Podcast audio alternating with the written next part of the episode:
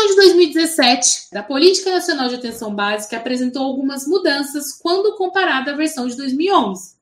Assinale a alternativa que apresenta uma dessas atualizações. Alternativa A.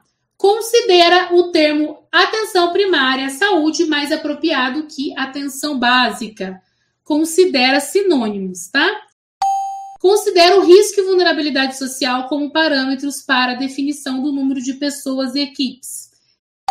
C. Considera a estratégia de saúde da família como modalidade prioritária de implantação da atenção básica. D. Traz como responsabilidade bipartite a garantia do transporte em saúde para equipes e usuários.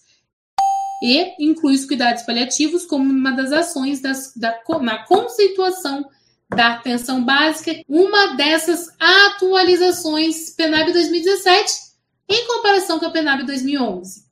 A PNAB 2017 considera a estratégia de saúde da família como modalidade de igual valor das unidades básicas de saúde. As duas têm mesma importância. Não é modalidade prioritária. Qual a alternativa correta?